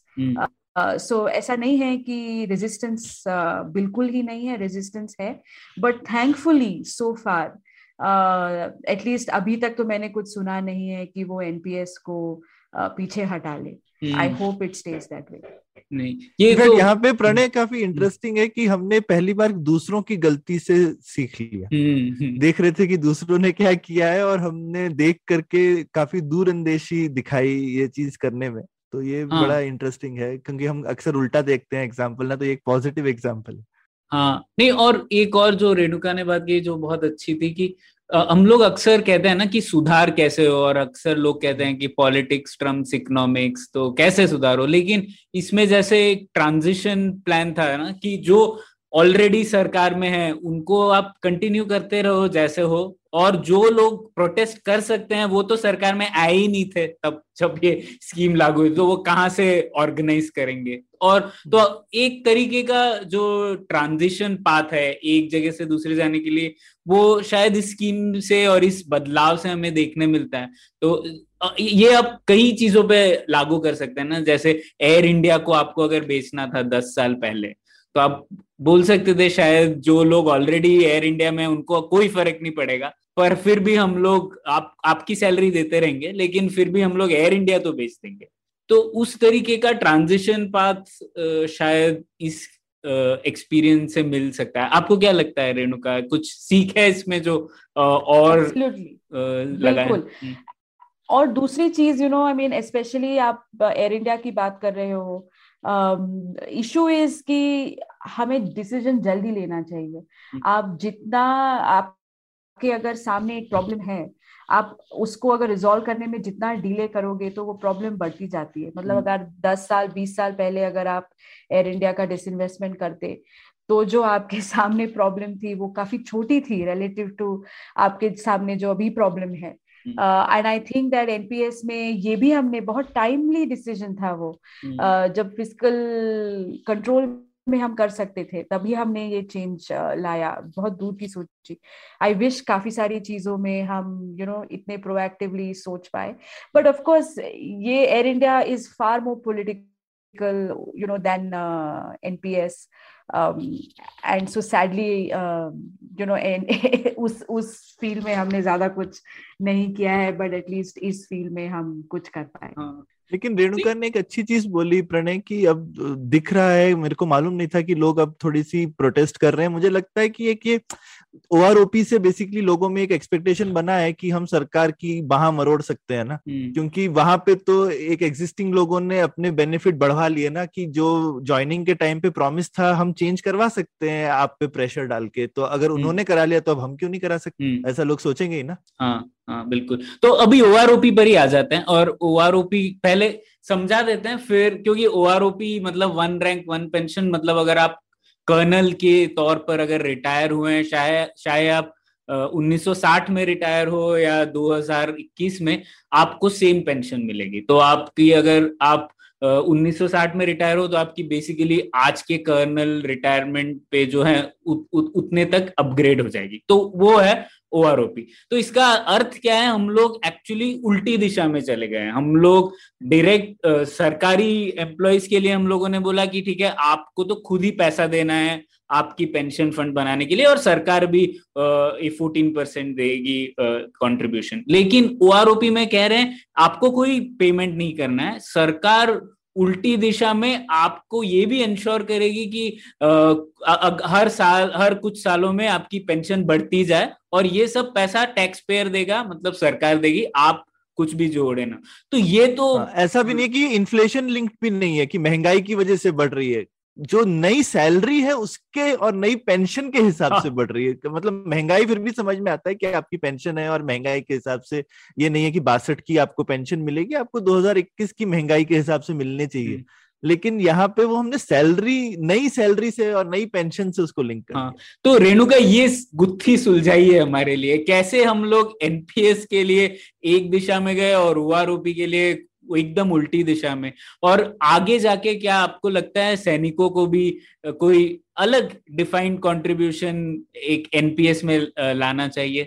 अब हम कैसे ये गए, ये यू नो कहते हैं ना above my pay grade, so इस इसके पीछे जो पॉलिटिक्स है या ऑप्टिक्स है वो समझाने की मैं हिम्मत भी नहीं करूंगी। uh, लेकिन इट इज कि अगर आपको इसको हम वेज इंडेक्सेशन कहते हैं आ, कि यू नो इन्फ्लेशन इंडेक्सेशन जैसे सौरभ ने समझाया कि वो है जो आ, जैसे इन्फ्लेशन बढ़ती रहेगी वैसे से तीन परसेंट पांच परसेंट से मेरी पेंशन बढ़ती रहेगी, बट ये है वेज इंडेक्सेशन। और ये बहुत एक्सपेंसिव होता है क्योंकि यू नो जैसे इकोनॉमी ग्रो करेगी आज के कर्नल की सैलरी यू नो बहुत ज्यादा होगी, उसके ऊपर की जो पेंशन है Uh, वो आप दोगे तो इसका फिस्कल इम्प्लीकेशंस बहुत हैवी है। hmm. और we will pay the price of it. मतलब hmm. अगर आप डिफेंस बिल्स देखें अभी भी uh, वो काफी बलून होते जा रहे हैं, और अल्टीमेटली uh, आप रेवेन्यू मतलब पेंशंस पे खर्चा करोगे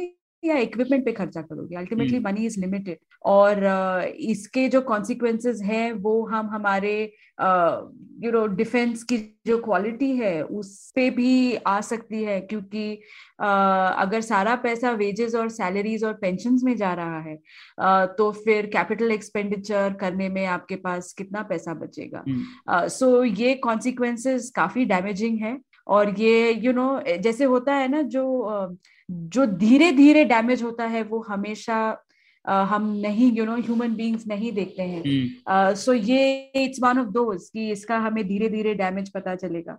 और दूसरा इसका कॉन्सिक्वेंस ये हो सकता है, मुझे नहीं पता कि होगा कि नहीं, uh, कि आपके सैलरी इंक्रीमेंट्स कम हो जाएंगी, क्योंकि अगर पे कमीशन डिसाइड करती है कि आपकी X Y Z salary increments है और अगर ओ आर ओ पी है, तो one way to curtail this expenditure is that I give you smaller salary increments, you know.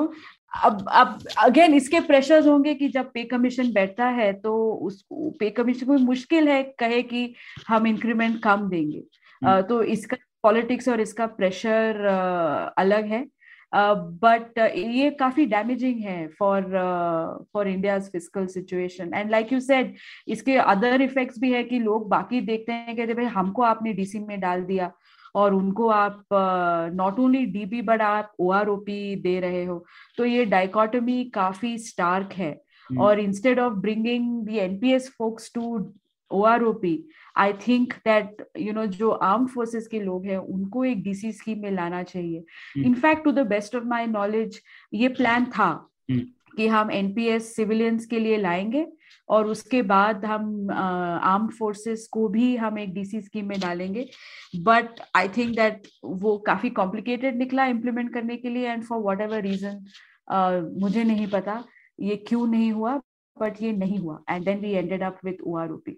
अभी the the challenge of doing a DC scheme for military personnel is that उनकी retirement काफी जल्दी होती है। हाँ, मतलब ये सोल्जर्स की आप बात कर रहे हैं, क्योंकि वो तो थर्टी फाइव इयर्स में रिटायर हो जाएंगे, सत्रह अठारह। एग्जैक्टली, वो उनकी रिटायरमेंट जल्दी होती है। तो यू नो अगर आपसे age twenty one to thirty five या age twenty to thirty five आप सोल्जर हो, तो आप बस फिफ्टीन इयर्स अक्यूमुलेट कर पाओगे। और अक्यूमुलेशन की यही बात है कि आप जितने साल यू नो एक फंड में रहोगे उतना आपको कंपाउंड इंटरेस्ट का फायदा मिलता रहेगा। और लॉन्ग इयर्स के लिए रहना बहुत जरूरी है, तब जाके आपको ज्यादा बेनिफिट मिलता है। तो आप पंद्रह साल में कितना अक्यूमुलेट करोगे, वो इनफ नहीं है कि वो आपकी यू नो लाइफ टाइम को सपोर्ट करे। बट इसका ये भी सोल्यूशन हो सकता है कि आप ज्यादा कंट्रीब्यूट करें। For example, instead of twenty percent you make it thirty percent या यू you नो know, इसके अलग ये हो सकते हैं कि अलग डिजाइन हो सकते हैं, उसके लिए सोचना पड़ेगा और कि हम क्या कर सकते हैं। बट अगर हम उस दिशा में चले कि हमें यू नो ओआरओपी को बंद करके डीसी स्कीम कर सकते हैं, तो that would be a step in the right direction. तो मुझे ऐसे लगता नहीं है, एटलीस्ट अभी का माहौल देख के, कि हम इसके बारे में बात भी कर सकते हैं इंडिया में। हाँ, सही बात है, क्योंकि जैसे जो दो हज़ार चौदह के इलेक्शन थे, दोनों पार्टियों का ये इलेक्शन प्रॉमिस था कि हम लोग ओआरओपी को लागू करेंगे। तो आ, हम लोग उस दिशा में चलते हैं। और ये बहुत मुश्किल है प्रणय, यू नो आप मतलब जब आ, मैं, आ, मैं हमने लिखा था ओआरओपी के against, the the kind of comments we got about being traitors, uh, uh, yeah, it's a very sensitive issue, uh, ki, you know as if uh, we we want we don't care for our soldiers or I mean, the things people say. So ye ye मुश्किल issue है और ये बहुत emotive issue हो गया है कि हम इसको जब इमोशन आ जाता है तो हम एनालिटिकल ब्रेन अपना छोड़ देते हैं पीछे। बिल्कुल बिल्कुल। एंड आई थिंक ओआरओपी के साथ कुछ ऐसे ही हुआ है। हाँ बिल्कुल, मैं भी मैंने भी कुछ लिखा है इसके ऊपर। और आपने जैसे ठीक Uh, कहा uh, मैंने मिलिट्री एक्सपेंडिचर्स की तौर पर देखा था इसको, तो पिछले दस सालों में as a percentage of our GDP या यूनियन गवर्नमेंट एक्सपेंडिचर, डिफेंस बढ़ा नहीं है, uh, उतना ही रहा है।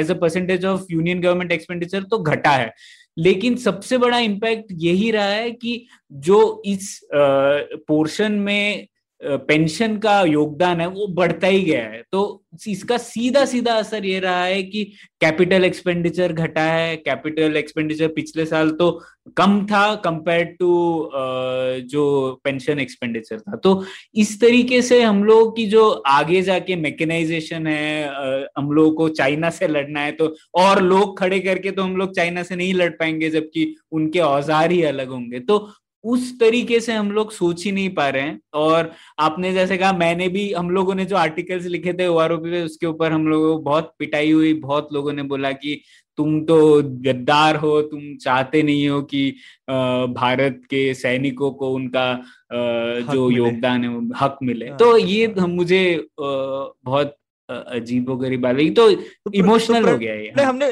प्रणय हमने कभी ये नहीं हमने कभी ये नहीं ऐसे ट्राई किया कि भारत के सैनिक तो भारत का जो डिफेंस है उसको मजबूत करना चाहेंगे कि उसी को खाना चाहेंगे। हाँ नहीं, पर ये नहीं बोल सकते ये तो, नहीं बोल सकते। हाँ, पर रेणुका इसका भी जो जैसे एनपीएस में रिफॉर्म हुआ वैसे ही कर सकते हैं ना। जैसे एक आज के जो सैनिक है, आज के रिटायरीज है, उनपे कोई लागू नहीं होगा ये। हम लोगों को प्रोसेस आज शुरू करेंगे तो जो पंद्रह साल बाद रिटायर होंगे उनको शायद एनपीएस मिले। एक दूसरा हम लोग ये कह सकते हैं, जैसा आपने कहा कि गवर्नमेंट बड़ा कंट्रीब्यूशन दे सकती है। अभी चौदह प्रतिशत देती है सिविल सर्वेंट्स को, तो यहाँ पे बोल सकती है हम लोग पता नहीं चौबीस परसेंट देंगे क्योंकि आप सैनिक हैं, आपका हक ज्यादा बनता है। तो इस तरीके के सोल्यूशन पॉसिबल है। या फिर आपकी हाँ। कम आपकी सर्विस ही कम है तो हम हाँ। उसका एडजस्टेड दे देते हैं आपको। एक आपको एक, एक तरह से आप बोल सकते हो। और मुझे लगता है बहुत अच्छी चीज होगी कि आप किसी सोल्जर को बोलो कि तुमको एक एक्सिलरेटेड पेंशन प्रोग्राम है, जो दूसरा आदमी साठ साल में कमाएगा तुमको हम पैंतीस साल में उतना बेनिफिट देते हैं। तो देखो सोल्जर बनने का ये फायदा है कि तुम मेहनत वाला काम कर रहे हो, रिस्की काम कर रहे हो, लेकिन एक तीस पैंतीस साल का जो सर्विस है तुम उतनी ही पेंशन पंद्रह बीस साल में एक्यूमुलेट कर सकते हो। ये तो काफी एक अच्छा सेलिंग पॉइंट रहेगा किसी को बताने बुलाने का। I mean, ये सब सोचना पड़ेगा। अनदर थिंग यू नो जो मैं कहना चाहूंगी, one of the reason why NPS के खिलाफ लोग प्रोटेस्ट कर रहे हैं क्योंकि यू नो अगर आपकी डेथ हो गई वायलेंट सर्विस Uh, तो आपका जो एनपीएस का अक्यूमुलेशन है वो कम होगा क्योंकि you know you didn't make it to sixty, you died when you were thirty five और you were forty, and that's problematic for the family. तो उसमें वन uh, थिंग जो सरकार कर सकती है कि वो एक इंश्योरेंस अच्छा हाँ, वाला टर्म इंश्योरेंस भी दे देना साथ में। वो तो उनके लिए इतना सस्ता, इतना बड़ा पूल है। एग्जैक्टली हाँ। और जब गवर्नमेंट एक बड़ा एम्प्लॉयर है तो वो इंश्योरेंस कंपनी के साथ नेगोशिएट भी करके अच्छे रेट्स पे आ, ऐसे फाइनेंशियल प्रोडक्ट ला सकती है। आ, या फिर a lot of times you know EPF में प्रॉब्लम है आ, कि हम विड्रॉ कर लेते हैं। तो यू नो पेंशन फंड का क्या मतलब हुआ अगर आप हर दस साल में वो विड्रॉ करें, कभी घर बनाने के लिए, कभी बच्चों के एजुकेशन के लिए, कभी यू नो किसी की शादी के लिए। ये हम विड्रॉल्स अलाउ कर रहे हैं पीएफ से। ओके, एनपीएस में भी हमने थोड़ा लिबरलाइज करके अभी विड्रॉल्स अलाउ कर रहे हैं। तो जब आप विड्रॉल्स अलाउ कर देते हो तो इसमें और किसी और सेविंग प्रोडक्ट में क्या फर्क हुआ?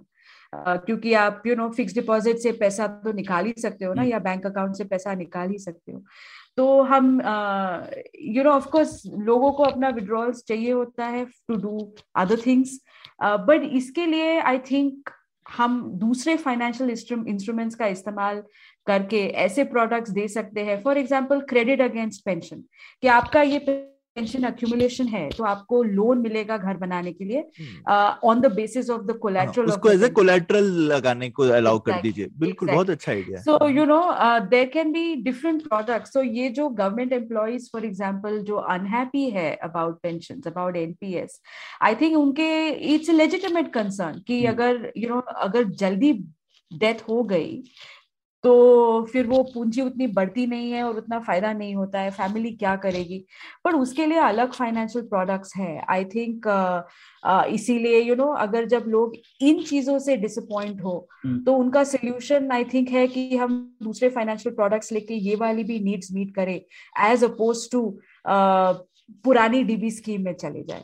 Uh, so when it comes to N P S or you know military pensions, uh, I think that हमने जो financial markets है या financial instruments है उनको थोड़े और optimally use करके uh, हम उनको हम लोगों को benefits uh, दे सकते हैं। जो हम अभी नहीं सोच रहे हैं. एंड आई विश कि हम यू नो थोड़ा मोर एनालिटिकली सोचे इस बारे में. तो बेसिकली पेंशन में प्रोएक्टिवली इसको as a modern financial product की तरह देखना चाहिए कि लोगों की नीड्स इवॉल्व हो रही हैं, उसको भाई मॉडर्नाइज करते रहो प्रोएक्टिवली. अदरवाइज जनरल है जैसे लोगों की एक्सपेक्टेशंस तो चेंज होती रहेंगी, तो डिससेटिस्फेक्शन आया तो पता चला आप पीछे चले गए आगे बढ़ने की जगह. Absolutely, absolutely. और I mean, I mean, from a customer point of view, कौन बोलेगा कि मुझे नहीं चाहिए ज्यादा पेंशन? हाँ, बिल्कुल. You know? So ये ये पूछना भी sort of useless है कि अगर मैं आपको कहूँ कि आपको दो हज़ार चाहिए या हज़ार चाहिए, तो आप तो बोलोगे ना मुझे दो हज़ार चाहिए. लेकिन जो जो पेंशन बना रहा है उसको उसका काम है सोचना कि इसका क्या कॉन्सिक्वेंस हो सकता है, नॉट द रिसीवर. तो यहाँ पे शायद फर्क पड़ता है क्या कि कंपटीशन नहीं है, इसीलिए जो हमेशा बोलते हैं ना, अगर कंपटीशन नहीं है तो कौन सोचेगा कस्टमर के बारे में. एक तरह से मोनोपोली है तो आप सोचोगे मैं क्यों सोचूं. लेकिन अगर एटलीस्ट दो या तीन पेंशन स्कीम भी आपस में, भले ही तीनों गवर्नमेंट की हो, क्या फर्क पड़ता है, पर एटलीस्ट आपस में कम्पीट कर रही हो कस्टमर के लिए, तो आपको लगता है कि अपने आप थोड़ा इनोवेशन इंप्रूव होगा. तो स्ट्रक्चरल डिजाइन चाहिए, सिर्फ हम लोगों पे गुहार ना लगाएं. दैट इज ट्रू, बट उसमें आपको फिर ये गारंटी नहीं होनी चाहिए क्योंकि क्योंकि मैं सरकारी हूँ, कल को मैंने गलती कर दी तो मुझे तो सरकार बेल आउट कर ही देगी. हाँ. तो अगर सरकारी स्कीम होगी और आप कंपटीशन करोगे विद द अजम्पशन की यू नो अब अब अब क्या करेगी अब सरकार, लोगों को तो कह नहीं सकती कि सॉरी आपका फंड बेकार निकला, उन्होंने पैसे खा लिए. You know coal miners provident fund में फॉर एग्जाम्पल या सीमेंस प्रोविडेंट फंड में there was fraud. Okay okay. uh, और ये सीएजी रिपोर्ट्स भी निकली है और उनका गवर्नेंस में काफी इश्यूज थे. uh, लेकिन हुआ क्या, you know government had to bail out. It can't tell people कि भाई आप सॉरी गवर्नेंस इश्यू हो गया, आपके ट्रस्टीज ने गलती कर दी, अब आपको पेंशन नहीं मिलेगी. uh, तो ये चीजों में प्रॉब्लम है कि आप विदाउट ये मॉडल ये ये मॉरलाइजर तो हमेशा रहेगा क्योंकि एट नो पॉइंट गवर्नमेंट कह सकती है कि उप्स सॉरी उनका गवर्नेंस खराब था, अब आप यू नो अपना अपना देख लो. अपना अपना देख, ऐसा आप नहीं कह सकते हो. तो इसीलिए यू नो ये रेगुलेशन इज वेरी इंपॉर्टेंट और गवर्नेंस ऑफ दिस मनी, ये कैसे इन्वेस्ट हो रहा है, इसका अकाउंटिंग प्रोसेस क्या है, uh, ये क्लियरली मतलब फॉर एग्जांपल डेट फंड्स में अगर uh, आप मार्क टू मार्केट करते हो या जिस वक्त खरीदा था आप उस वक्त का अकाउंटिंग करते हो, इससे आपको पता लगता है कि आपके फंड में एक्चुअली हो क्या रहा है. कल को आईएलएफएस क्राइसिस हो गया और आप ईपीएफओ हो या आप एनपीएस हो या आप कोई और पेंशन फंड हो और आप वो आईएलएफएस का बॉन्ड आपके पास है तो वो तो यूजलेस हो गया ना. तो उससे जो पैसा आना था अब वो नहीं आएगा. तो ये आपके अकाउंटिंग में रिफ्लेक्ट होना चाहिए ताकि रोज मुझे पता चले कि उस फंड का स्टेटस क्या है. बट अगर आप ये ठीक से नहीं करोगे और अकाउंटिंग छिपा रहेगा तो फिर कल को ये प्रॉब्लम्स हो सकती है और जब ये प्रॉब्लम्स होगी तो फिर सरकार आके आपको बेल आउट कर देगी.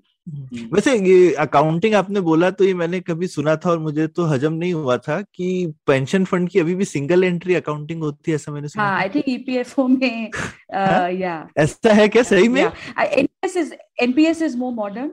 एनपीएस इज यू नो उनका जो अकाउंटिंग है और उनका जो वो मार्क टू मार्केट करते हैं. अच्छा. तो उनका रोज एनएवी आता है फंड का. oh, तो अगर okay. फंड का रोज एनएवी नहीं आ रहा है hmm. तो फिर आपको थोड़ा वरी करना चाहिए कि ये पीछे हो क्या रहा है. हाँ, क्योंकि हाँ, आपको पता नहीं, शायद ठीक भी हो रहा होगा. तो मैं यू you नो know, ये नहीं कहना चाहती कि हाँ, कुछ गड़बड़ है, लेकिन ट्रांसपेरेंसी नहीं है. ट्रांसपेरेंसी नहीं. तो एक ओआरओपी पे मुझे आखिरी पॉइंट ये भी कहना था कि एक तो हमें बहुत मार पड़ी ये कहते हुए कि लोग कहते हैं कि अरे तुमको अगर पेंशन कम करनी है तो वो तुम सिविलियन एम्प्लॉयज की कम करो, और कहते हैं कि जैसे सिव, मिलिट्री सिविलियंस भी होते हैं तो लोग कहते हैं कि उनकी सैलरी देखो, उनकी पेंशन देखो कितनी ज्यादा है और उसे कम, और उनके लिए तो रेणुका ये जवाब काफी होगा ना कि उनके लिए तो ऑलरेडी एनपीएस लागू हो चुका है. तो ये जो प्रॉब्लम था सिविलियंस का वो तो सॉल्व कर दिया गया है, और उसके सेविंग्स हमें शायद जो रिटायर होंगे दो हज़ार चार में जो लोग ज्वाइन किए थे उसके बाद से, तब से दे, दे, दिखना शुरू हो जाएगा. वो कहना ठीक होगा ना? Absolutely. Except you know just one one point अभी एक्चुअली सरकार डबल पैसा दे रही है, क्योंकि वो जो अभी नए लोग हैं उनके लिए कंट्रीब्यूट भी कर रही है और जो पुराने लोग हैं उनकी पेंशन भी भर रही है। बिल्कुल। पर जैसे जैसे पुराने लोग रिटायर होते जाएंगे वैसे वैसे उनके ऊपर का एक्सपेंडिचर कम होता जाएगा, और जब ये एनपीएस वाले रिटायरमेंट एज तक पहुंचेंगे तब होपफुली यू नो उनकी ऑलरेडी एक्यूमुलेशन होंगी और तब सरकार की आउटफ्लो कम होगी। But you are absolutely right that the discrepancy now is that military को uh, ज्यादा मिल रहा है uh, और एनपीएस uh, का कह ही नहीं सकते हैं, मतलब अगर मार्केट ठीक करे Uh, तो इट्स पॉसिबल दैट एनपीएस आपको एक्चुअली बहुत अच्छा रिटर्न दे, लेकिन सरकार की ओर से तो कम ही जाएगा पैसा वो तो। दैट्स राइट, बिकॉज सरकार की ओर से अभी फर्स्ट चौदह परसेंट जा रहा है एटलीस्ट डायरेक्टली, बट जो भी पैसा गवर्नमेंट बॉन्ड्स में इन्वेस्ट होता है वो इनडायरेक्टली यू नो उसका अकाउंटिंग करना थोड़ा मुश्किल है, बिकॉज uh, uh, हम ईपीएफ या एनपीएस में काफी सारा पैसा गवर्नमेंट सिक्योरिटीज में ही इन्वेस्ट करते हैं। ठीक है, तो अब आखिरी दो सवाल। एक तो ये जो विश्व स्तर पे ऐसे सौरभ ने भी जो कैल्पर्स की बात की, तो पेंशन फंड बहुत बड़े निवेशक होते हैं ना, कई कई देशों में उन लोग वो निवेश करते हैं, तो ऐसे भारत को भी ऐसे एक फंड की जरूरत है क्या? अगर हम लोग भारत को एक विश्व शक्ति के रूप में देखें तो ये जरूरी है क्या ऐसे कुछ चीजें, और अगर जरूरी है तो Uh, क्या हमारी पेंशन अभी के जो पेंशन फंड में खामियां हैं जिसकी वजह से हम लोग इतने बड़े पेंशन फंड नहीं खड़े कर पा रहे हैं? श्योर, आई मीन इसमें I I don't think you need a policy. जैसे आपके फंड्स बढ़े होंगे, और आप हमारा बिगेस्ट प्रॉब्लम है कि हमने अभी इंटरनेशनल इन्वेस्टमेंट्स बंद कर रखी है। तो फॉर एग्जाम्पल आप पीएफआरडीए का एक्ट देखोगे तो NPS is not allowed to invest in other countries. तो अब कैल्पर्स आके इंडिया में इन्वेस्ट कर सकता है, हमको लगता है ठीक है, बट अगर ईपीएफओ या एनपीएस के जो पेंशन फंड्स है वो कल को बाहर इन्वेस्ट करना चाहे तो हमने बाय लॉ इसको बैन कर दिया है। अच्छा, okay, that's just not allowed, and I think that's a big mistake, because international diversification बहुत जरूरी है। अगर आप सारा मतलब फाइनेंस में the most important thing is that आप अलग अलग इंस्ट्रूमेंट्स में पैसा डालो ताकि अगर एक खराब हो जाए तो दूसरा ठीक रहे, right? You spread your risk. But हमने for various reasons partly I think हम समझ नहीं पा रहे हैं कि इंटरनेशनल डाइवर्सिफिकेशन के क्या बेनिफिट्स है। Uh, हमने वो कम्प्लीटली डिसअलाउ कर दिया है। तो आई थिंक दैट अगर हमको हमारे पेंशन फंड्स बाहर जाके इन्वेस्ट करना हमने अलाउ कर दिया तो वो वैसे भी बढ़ेंगे, hmm. और जैसे जैसे ज्यादा लोग फॉर्मल सेक्टर में आएंगे uh, वैसे वैसे कॉन्ट्रीब्यूशंस बढ़ेंगे और वो पेंशन फंड ग्रोथ होगी। तो ये तभी बड़ा हो सकता है जब ज्यादा लोग इन्वेस्ट करें, और ये तभी होगा जब ज्यादा लोग ऐसी नौकरियां में हों जहाँ पे उनके पास सरप्लस हो कि वो पेंशन में इन्वेस्ट कर पाए। इसी partly you are constrained by लोगों के पास कितना पैसा। अगर आप बहुत गरीब देश हो तो लोगों के, के पास सेविंग के लिए पैसा नहीं है, मतलब वो बस डेली नीड्स ही यू नो कर पा रहे हैं, तो आप कैसे एक्सपेक्ट कर सकते हो कि कोई सेव करेगा? तो उसके लिए इकोनॉमिक ग्रोथ भी बहुत जरूरी है, क्योंकि जब इकोनॉमिक ग्रोथ होगी तभी कोई सरप्लस फंड्स होंगे Uh, कि लोग उसको थोड़ा साइड में रख के यू नो चालीस साल के बाद या पचास साल के बाद की सोचे। If you are on subsistence तो कोई यू you नो know, सोचने नहीं वाला है कि मैं पैसे साइड में रखूं। So for us to have big pension funds, A we need economic growth, we need more people in the formal sector Uh, who have surplus savings, and finally uh, we need a policy जहां हम allow करें हमारे pension funds को बाहर जाने के लिए।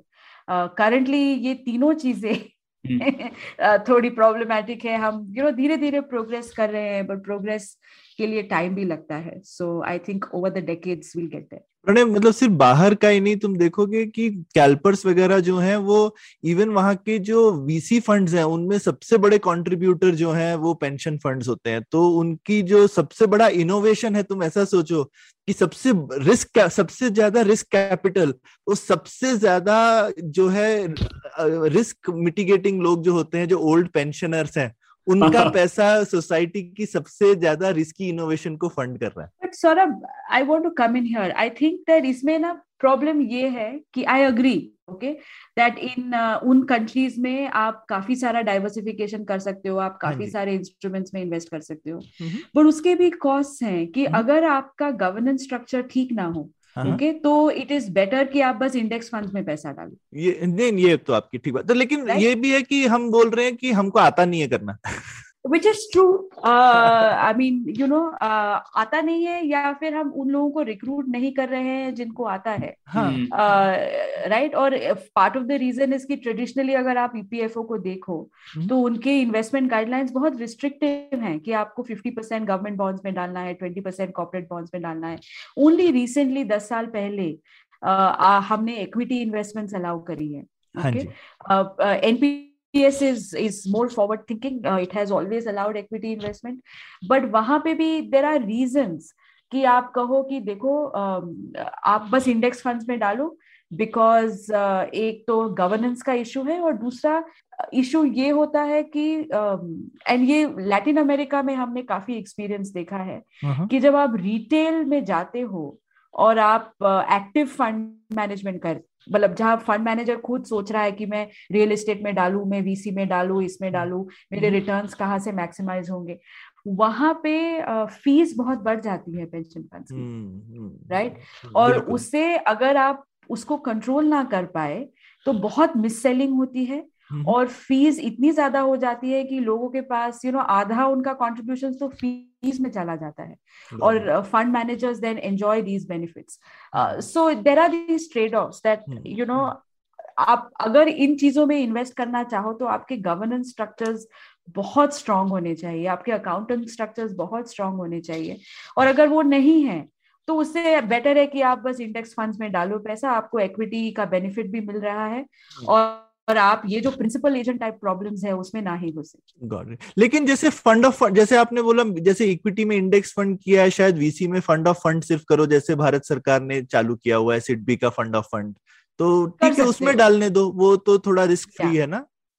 That's true. So उस अगेन तो यू नो उसमें हर एक कंट्री को अपना मतलब सोचना पड़ेगा कि वो कहाँ है, सोचना पड़ेगा हाँ हमारे ऑलरेडी और वो कहाँ है और वो क्या अलाउ कर सकते हैं, कर नहीं सकते हैं, तो इसका कोई ऑब्वियस आंसर नहीं है, it depends. But I think मुझे बस यही कहना था कि ये इतना ऑब्वियस नहीं है कि आप इंफ्रास्ट्रक्चर में पैसा डालो या आप वीसी में पैसा डालो, इसके भी कॉस्ट हैं, तो आपको यू नो सोच के करना ये करना पड़ेगा कि आपको पॉलिसी में what is the stand that you want to take on this. I think हम बहुत ही कंजर्वेटिव हैं, हम ईपीएफओ में फॉर एग्जांपल बिल्कुल ही अलाउ नहीं, बस कुछ टेन परसेंट या यू नो बहुत कम इक्विटी एक्सपोजर अलाउ करते हैं, एनपीएस में थोड़ा ज्यादा है, बट हम बिल्कुल ही इंटरनेशनल एक्सपोजर नहीं अलाउ करते हैं, and I think that's a really big cost. I mean at least S and P five hundred जो इंडेक्स फंड है हम उसमें ठीक है आप यू नो ज्यादा रिस्क मत ले, बट अलग अलग कंट्रीज के जैसे हमारा निफ्टी है, अलग अलग कंट्रीज के अलग अलग इंडेक्स फंड्स होते हैं, आप उसमें क्यों नहीं इन्वेस्ट करते हो, वो तो लो कॉस्ट इन्वेस्टमेंट है और उससे आप डाइवर्सिफिकेशन क्यों नहीं अलाउ करते। पर इसमें थोड़ी नियत का प्रॉब्लम नहीं है, क्योंकि मुझे ऐसा लग रहा है कि ये सब ऑब्जेक्टिव ये है कि फाइनली सरकार चाहती है कि ये सब जो स्कीम है उससे आप गवर्नमेंट सिक्योरिटीज ही खरीदें, तो उस तो अगर I agree and we can do a separate talk on financial repression.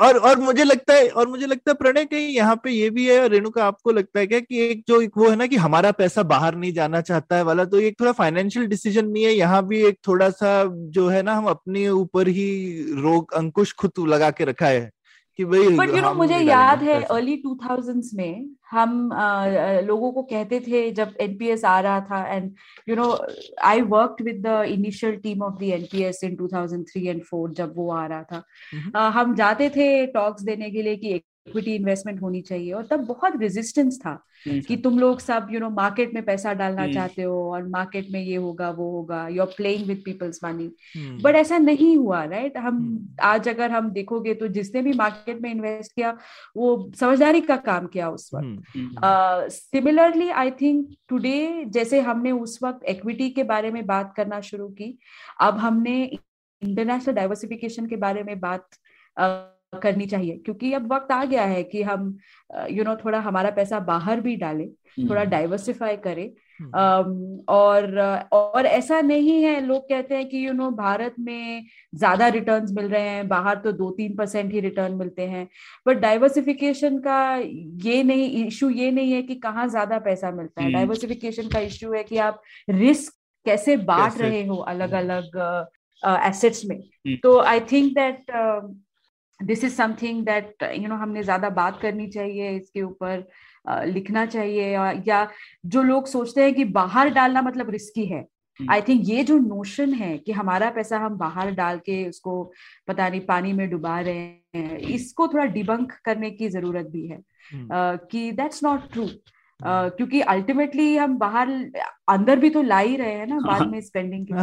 नहीं नहीं, और हमको आई थिंक लोगों को में ये कॉन्फिडेंस आना चाहिए ना कि अरे हम इन्वेस्ट कर रहे हैं, मतलब ऐसा थोड़ी कि तुम्हारा पैसा चुरा के ले गया। हम इन्वेस्ट कर रहे हैं और इसका रिटर्न भी तो हमें ही मिलेगा। But I think that currently the policy establishment is not as interested, या they are not at a place where वो इंटरनेशनल डाइवर्सिफिकेशन को अप्रिशिएट करते हैं। और मैं इसमें मतलब वो भी जोड़ दूं, मुझे लगता है कि क्योंकि अभी मौका है, एक्चुअली भारत सरकार ने वो जो फंड ऑफ फंड शुरू किया है वेंचर कैपिटल में, उससे बहुत फर्क पड़ा है और एक उन्होंने एक मैकेनिज्म निकाल लिया है करने का। तो एक आसान तरीका है बिना प्रिंसिपल एजेंट, और मैं बोलूंगा कुछ छोटा सा पॉइंट फाइव परसेंट भी डालो, तो क्योंकि इतना छोटा अमाउंट है वीसी में इंडिया में अलाउ ईपीएफओ और एनपीएस जो उनका इन्वेस्टमेंट गाइडलाइंस है तो उसमें थोड़ा लिबरलाइज करके बोलो पांच परसेंट आप इंटरनेशनल डाइवर्सिफिकेशन कर सकते हो। That's a good start. बिल्कुल, बट अभी यू नो ये हुआ नहीं है। वही वो आत्मनिर्भर वाला प्रॉब्लम आ जाता है। वही, और हम लोग कहते रहते हैं कि आत्मनिर्भर नहीं, आत्मशक्ति देखो। अगर आप एब्सोल्युटली एब्सोल्युटली तो अब आखिरी सवाल रेणुका, अगर sure. आपको सरकार पूछे कि अब आप बताइए हमें, हम लोग कुछ बदलाव बदलाव करने हैं लेकिन हमें पता नहीं है, और आप हमें बताइए आगे देखते हुए दस पंद्रह साल के बाद का भारत देखते हुए, क्योंकि कैसे गिग वर्कर्स आ रहे हैं, लोग तो एक जॉब रखते भी नहीं है पूरी जिंदगी, तो इन सब चीजों को देखते हुए अगर आपसे कहे कि कुछ सुझाव दीजिए तो आपके टॉप दो तीन सुझाव क्या होंगे? आई थिंक मेरा पहला सुझाव होगा कि करंट सिस्टम को क्लीन अप करें बिफोर आप गिग वर्कर्स को अंदर लाएं।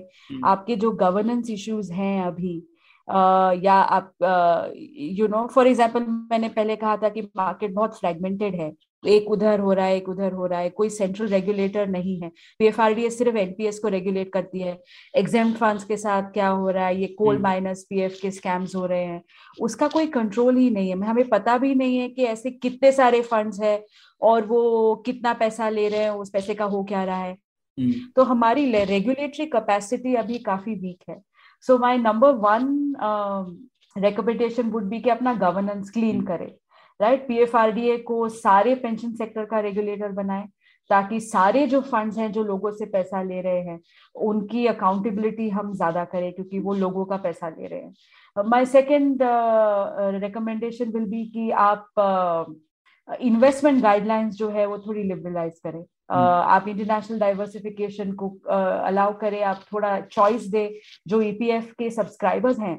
ईपीएफ फ्रंट एंड हो सकता है, बट आप जैसे ईपीएफ में आए तो आपको जो पेंशन, अगर एनपीएस का पेंशन फंड आपको ज्यादा पसंद है हुँ. तो आप यू नो ईपीएफ को बोले कि आप उधर चैनल करें या आप ईपीएफ के पीएफ में ही रखे, आपकी मर्जी है, अल्टीमेटली आपका पैसा है।